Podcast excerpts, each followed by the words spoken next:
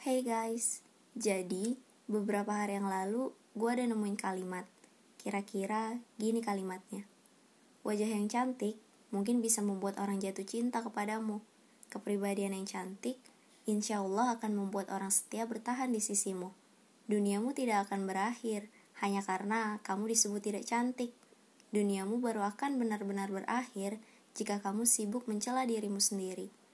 Jadi, stop ngerendahin diri sendiri ya. Kita semua cantik dengan kepribadian kita masing-masing. Jangan ngikutin standar orang lain, karena itu nggak akan ada habisnya. Tetap jadi diri sendiri ya. Semangat cantik!